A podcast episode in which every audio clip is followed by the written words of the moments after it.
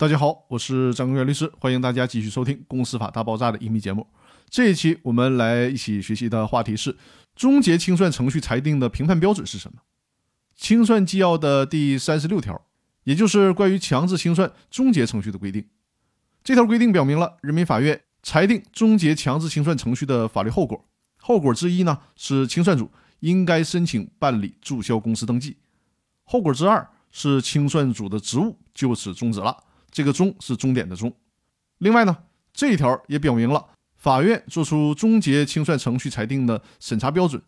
具体标准就是：第一，公司所有的债务都已经清偿完毕了；第二，公司所有的债权都已经收回了；第三，清算报告是真实可靠的。那怎么核实清算报告是否真实呢？清算方案是检查清算报告的依据之一。清算报告是否可靠，应当以清算方案为基础。审核清算方案规定的各项内容是否已经落实了。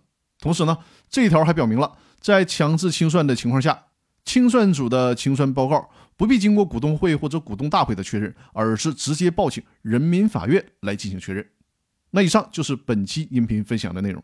另外跟大家说一下，我呢更新了一节付费视频的课程，为了便于大家查看，我已经把这节课进行了置顶。大家打开《公司法大爆炸》的课程，就会看到这节视频课程。课程的名字是《企业融资法律风险防范及失败案例精析》。在这节课程当中呢，我尝试了用讲故事的方式跟大家分享企业融资当中应该注意规避哪些法律风险，并且在这节课程当中，对于对赌协议的利弊以及风险问题做了比较详细的讲解。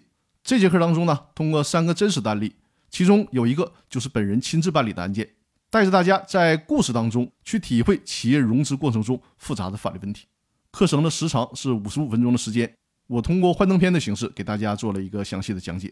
那欢迎大家购买和收看这节课程，感谢各位的支持。那好，本次的音频就到这里了，更多内容我们下期继续，感谢大家的收听。